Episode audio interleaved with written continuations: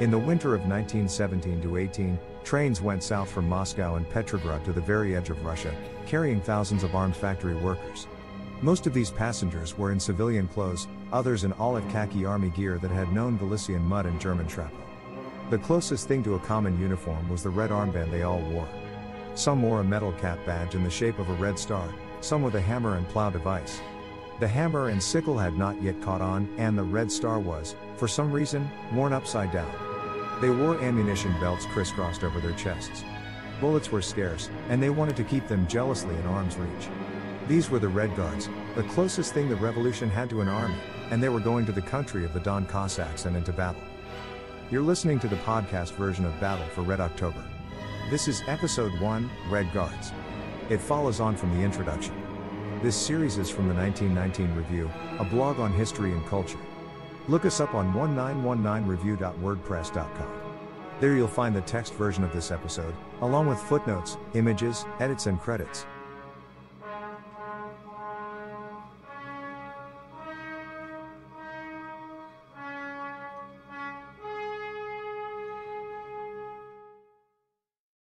One observer recalls the aspect of the Red Guards in these early months. Quote, they still had a poor command of the rifle, and there was nothing to say about the bearing of a soldier. But on the other hand, fire sparkled in everyone's eyes, everyone was full of courage, end quote. Another recalls, quote, they were oddly dressed, totally undisciplined people, covered from head to toe with every kind of weapon, from rifles to sabers to handguns and grenades. Arguments and fights constantly flared up among their commanders. End quote. These commanders were elected by the rank and file. Some of them were sergeants and corporals of the old army. Others were members of the radical left parties, the left socialist revolutionaries, and the Bolsheviks. The Red Guards, rising from the slums and shop floors, were going south to fight an army that was their opposite in every way. A force called the Volunteer Army, three or four thousand strong, had gathered by the Don River for one purpose to crush the October Revolution. It was made up almost entirely of officers and cadets. Over one in five of these men were members of the hereditary nobility, who made up only 1.3% of the population at the time. I haven't been able to confirm this, but I suspect there were at least as many generals as privates in the ranks of the volunteer army. They were known by a nickname that was just a few weeks old the White Guards. The Red Army as such did not yet exist, and the volunteers were only the first and the smallest of the White Armies. But this campaign in the Cossack lands at the start of 1918 bore all the features of the early part of the Civil War an army without officers, squaring up to an army made up almost entirely of officers. The Reds had a decisive edge in numbers, the Whites in expertise and discipline. But there was a third force which was native to those lands, and whose leaders were allied to the White cause. That third force was the Don Cossack host. This week we're going to look at the origin of the Red Guards, at how these armed factory workers ended up traveling far from home to fight the officers and Cossacks. Next week, we're going to examine the origin of the White Guards and also take a brief look at the Cossacks, before telling the story of what happened when these two forces met. To get a notification when that post drops, subscribe at the blog or the YouTube channel.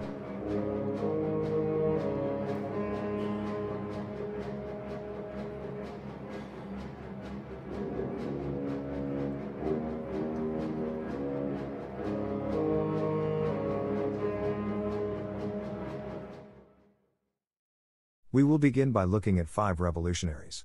Taken together, they provide a portrait of the Red Guards and of the revolutionary milieu. Kliment Voroshilov was typical of the Red Guards. His dad was a railway worker.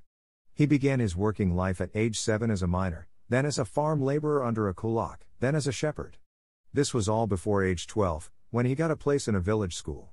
But by age 15 he was toiling again, this time in a metalworks. At 17 he was under arrest for striking.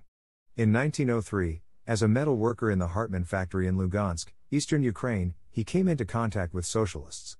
By 1918, he was a well known workers' leader in the Donbass region. Klavdia Nikolaeva, quote, a working woman of very humble origins, end quote, joined the Bolshevik Party in 1908. By 1917, she, quote, became the heart of the first magazine for working women, Kommunistka.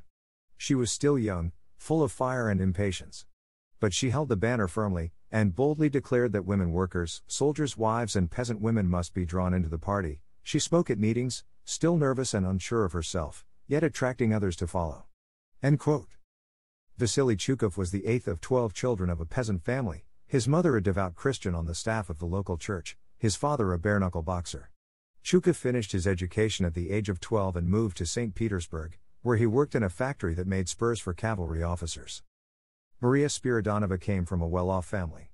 In 1906, she was enraged by the violence and sadism of a local official. So she walked up to him one day and shot him dead. Police and Cossacks arrested her. There followed a notorious case which made headlines around the world Spiridonova suffered torture, sexual assault, and finally a sentence of death commuted to life imprisonment. But with the revolution came amnesty, and Spiridonova emerged as the leader of the left Socialist Revolutionary Party. Alexander Shliapnikov was one of many children of a single mother. She worked hard, leaving the children to run wild. Shliapnikov was persecuted by teachers because his mother was a member of the Old Believers, a Christian sect. He worked in a wild array of manual jobs while he was still a child, and most of the education he got came either from the truncheons and knouts of the police, or from the illegal socialist movement. He spent years in exile, years in prison. But by 1917 he was one of the foremost leaders of the Bolshevik Party. Some of these individuals will feature again in the series, some will not. But what matters is not so much the names and details, but the general portrait they provide of the Red Guards and of the revolutionary movement they came from. In Western Europe, the working class were by and large the children of artisans, the workers of Russia were the grandchildren and great grandchildren of serfs. As late as 1917, a staggering number of them still owned land in some distant village. Many supported a wife and kids in the countryside, or sent money home to their parents, or worked in the city just to sustain the family farm which could not sustain itself. They were men and women of a range of different nationalities and religions. There were settled, established workers and recent migrants from the village. There were the workers of Petersburg, where gigantic metal and textile works employed thousands or tens of thousands, and there were the smaller workshops of the other cities. Even within the Petersburg steelworks, the fitters looked down on those in the foundry, the rolling mill, and the forge, whose faces, quote, through the deep tan of the furnace, end quote, appeared coarse. Even on the eve of revolution, most workers still contributed their kopecks to buy oil for the religious icon lamps that they kept in the corners of their workplaces.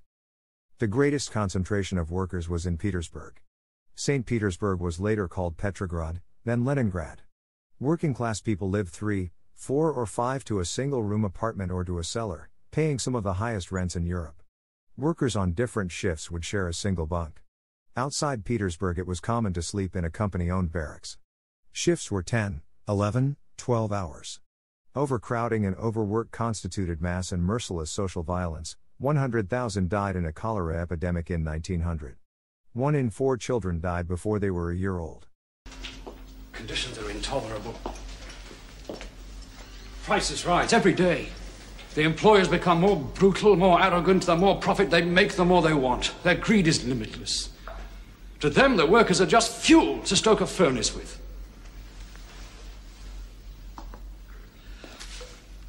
I tell you, the seeds of revolution are being sown by blind men who will not see, deaf men who will not hear. Of course, there were things in modern city life that one could enjoy, even on low pay and long hours. Workers consumed the daily newspapers and illustrated periodicals with their ads and sensational stories. They read fiction about detectives and explorers and romance. Single working women spent one fifth of their income on clothing, often employing seamstresses to copy fashionable styles.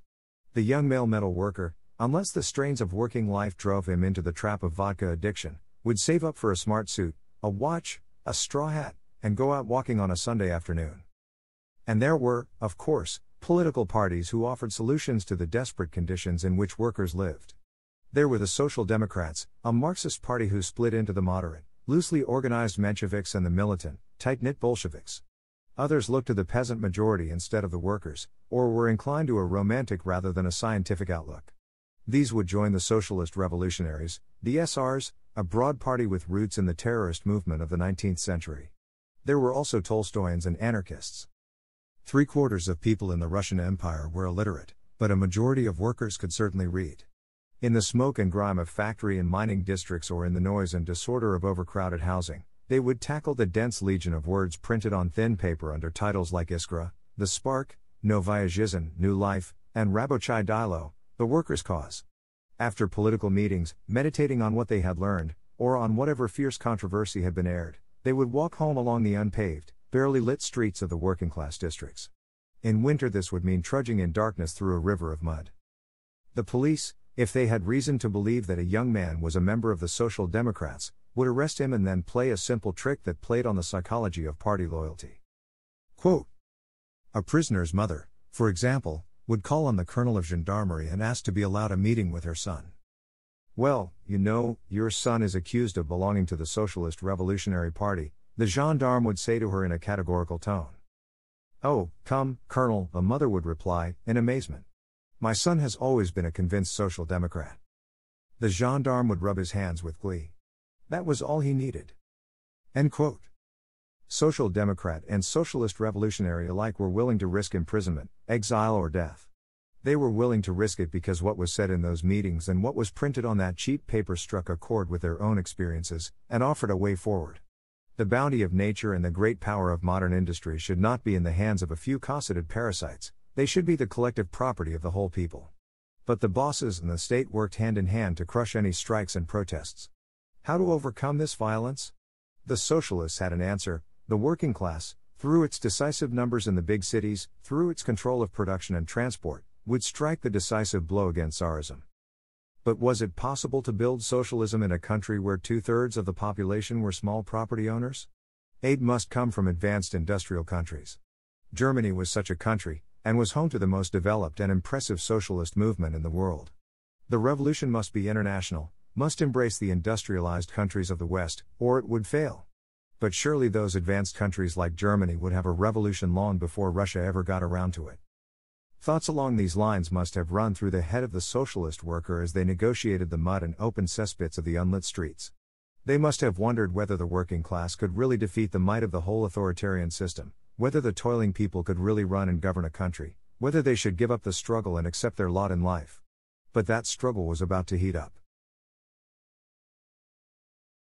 1905 was a year of revolution. The workers of 50 towns and cities established councils directly elected from each workplace.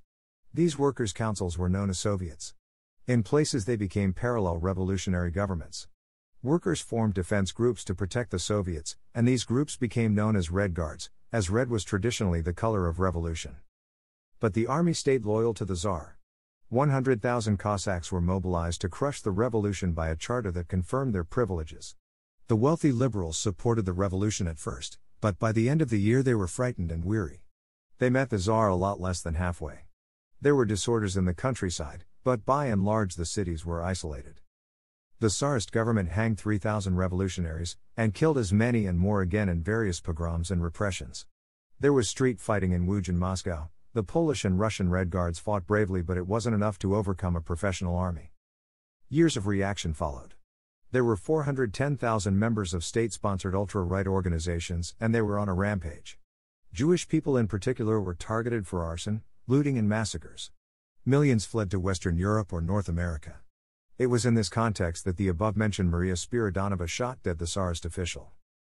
The revolutionary parties were beaten down and disarmed and racked with internal division. The Bolsheviks and Mensheviks made their split final. The SRs divided into left and right but remained in one party. Their subsequent painful history proves that there are worse things in political life than splits. But Tsarism had been forced to make some concessions. The narrowest space for dissent was at once used to the full by the revolutionaries. The legalization of trade unions, though grudging and partial, led to successful strikes and pay rises. The new parliament, the Duma, was rigged and dominated by the landlords. But the few seats reserved for the working class were put to good use, especially by the Bolsheviks. They used the seats to give publicity to struggles, and to spread their ideas. It was in this context that Klavdia Nikolaevna, future editor of Kommunistka, joined the party. The 1905 revolution had filled out abstract theory with concrete experience. The Soviets showed how the workers could form their own alternative government, their own participatory democracy, their own councils. On the other hand, the Red Guards had been no match for the army. The working class could govern. But a more keen and painful question presented itself could the insurgent people wage a successful civil war? Before that question could be answered, a different kind of war broke out.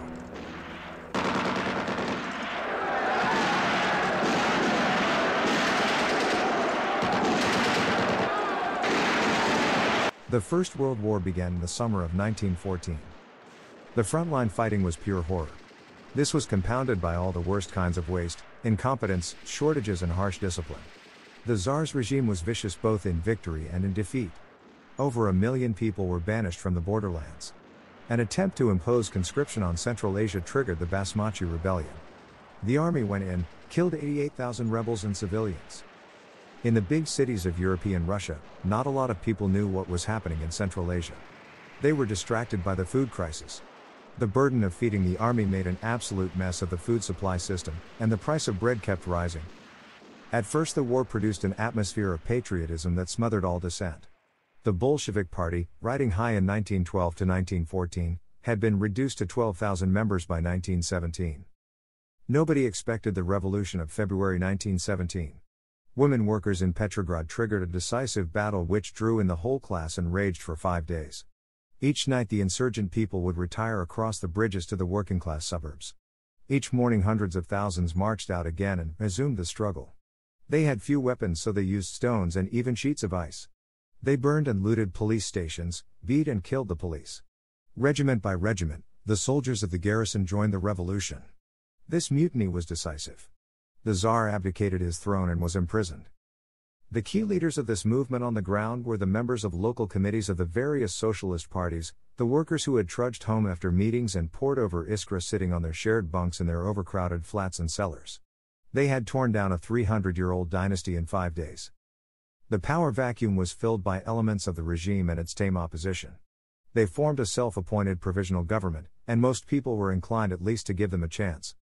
At the same time, the Soviets, the great workers' councils of 1905, re emerged. They spread from Petrograd to every city and even to the regiments and villages, forming a brilliant system of participatory democracy, rough and ready, not yet embracing the entire population, but sensitive to the moods of the masses, reflecting the popular will at every turn. The delegates were subject to recall and re election. In this honeymoon of the February Revolution, the Socialist revolutionaries and Mensheviks had a decisive majority in the Soviet. Both supported the provisional government. Hopes ran high at first, and there was a mood of euphoria and national unity. It seemed everyone was for the revolution. Yesterday's hardened monarchists now called themselves liberals. Yesterday's liberals were social democrats. Those who had known Siberian exile in the fight for revolution grumbled that even the yellow press was calling itself socialist. Months passed and the mood hardened. The provisional government proved that it was determined to continue the war. It was persecuting those who dared to touch the property of the wealthy landowners. The food situation got worse. Over the summer, the economy fell into crisis. From April on, the Bolsheviks put forward a tough and clear position calling for the overthrow of the provisional government and for a socialist revolution. Comrades, a question. How many more of your young men must die in this war before the capitalists who started it are satisfied? Before they have enough profit from building the tanks, the guns, the shells? How many? 50,000, a million, two million? I say none. I say stop the war now!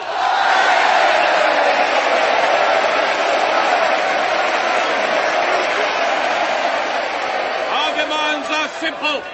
We want peace for the soldier. We want bread for our workers. We want land for our peasants. No! The membership of the Bolsheviks rocketed from 12,000 to 350,000. In September, they won a decisive majority in the Soviet. What had changed since 1905? This time, a mass movement of the rural toilers was sweeping the countryside, seizing the estates of the nobility, and the army was crumbling under the weight of desertions and mutinies. Vasily Chuikov, the son of the church secretary and the bare knuckle fighter, found himself unemployed in Petrograd in 1917. But through one of his numerous brothers, he found something to occupy his time he joined the Red Guards. In a few months' time, he would be shooting at cavalry officers, rather than making spurs for them. The Red Guards had been refounded by Bolsheviks, including Alexander Shliapnikov. They answered to the Soviet, and were armed with weapons seized from the burning police stations or else kindly donated by workers in the war industries. Soon there were units in every ward of the city, some formed on a factory by factory basis and patrolling on company time. By July there were 10,000 members in Petrograd. After the failed coup by the right wing General Kornilov in August to September, the Workers' Army numbered 20,079 factories. By November, there were 200,000 nationally. They had pistols, rifles, the odd machine gun, even a few armored cars. On duty, many Red Guards wore their Sunday best, their shirts, ties, and waistcoats, watch chains, and fedoras or straw hats. Many soldiers and sailors supported the Red Guards. Kronstadt, home of the Baltic Sea Fleet, was a rock solid bastion of Bolshevik, anarchist, and left SR sailors. But by autumn, anxiety had settled on the Red Guards. Winter was coming.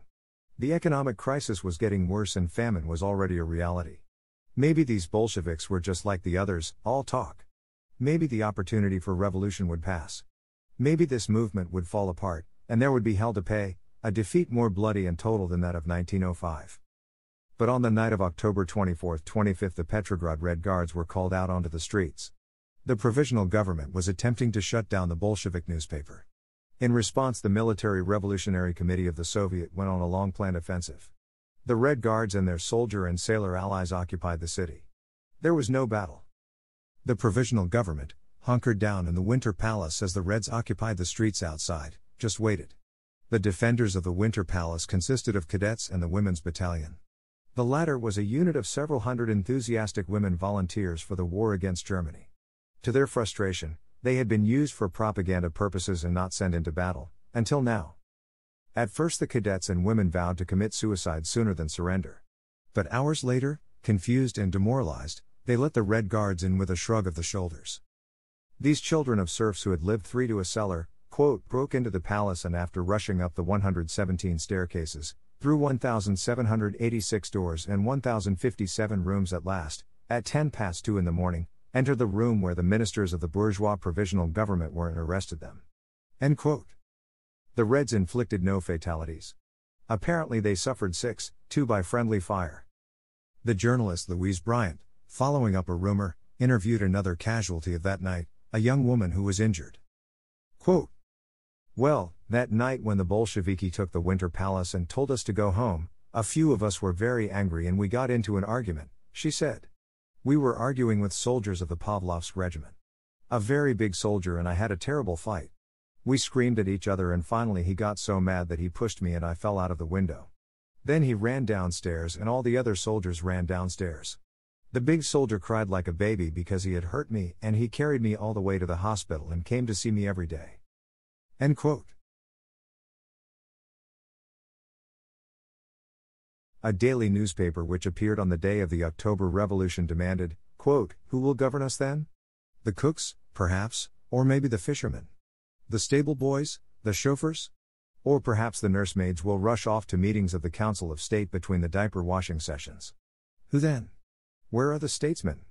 Perhaps the mechanics will run the theaters, the plumbers foreign affairs, the carpenters the post office. Who will it be? End quote.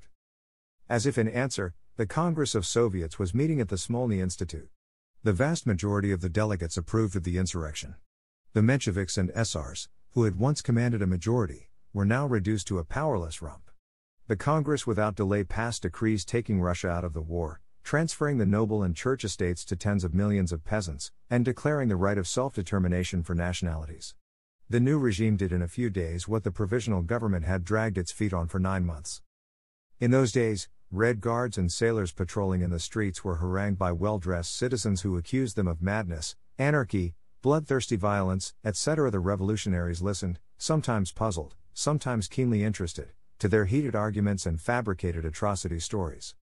When drunken riots engulfed Petrograd over November and December, the Red Guards must have burned with shame. The wine cellars of the aristocracy, which the soldiers had been looting, had to be physically destroyed with machine guns and explosives. It would have been possible to wade knee deep through wine in which shards of broken glass floated. Before the year was out, the revolution had spread to most cities and towns. The local Soviet would simply form a military revolutionary committee and take over. It was not plain sailing. There was street fighting in Moscow and Irkutsk, and a Cossack cadet rising in Petrograd. The Red Guards won in each case, but now a counter revolutionary army was gathering by the Don River. It was one thing to defend your own city. It was quite another to travel a thousand kilometers to the edge of Russia to fight thousands of officers and to fight the Cossacks on their home turf. But there was nothing else for it. The Red Guards took up arms and went south to the Don. In the next post, we will look at the White Guards and the Cossacks. Why did they take up arms against the revolution? Finally, we will look at what happened when Red and White met in South Russia at the start of 1918 in the first front of the Russian Civil War.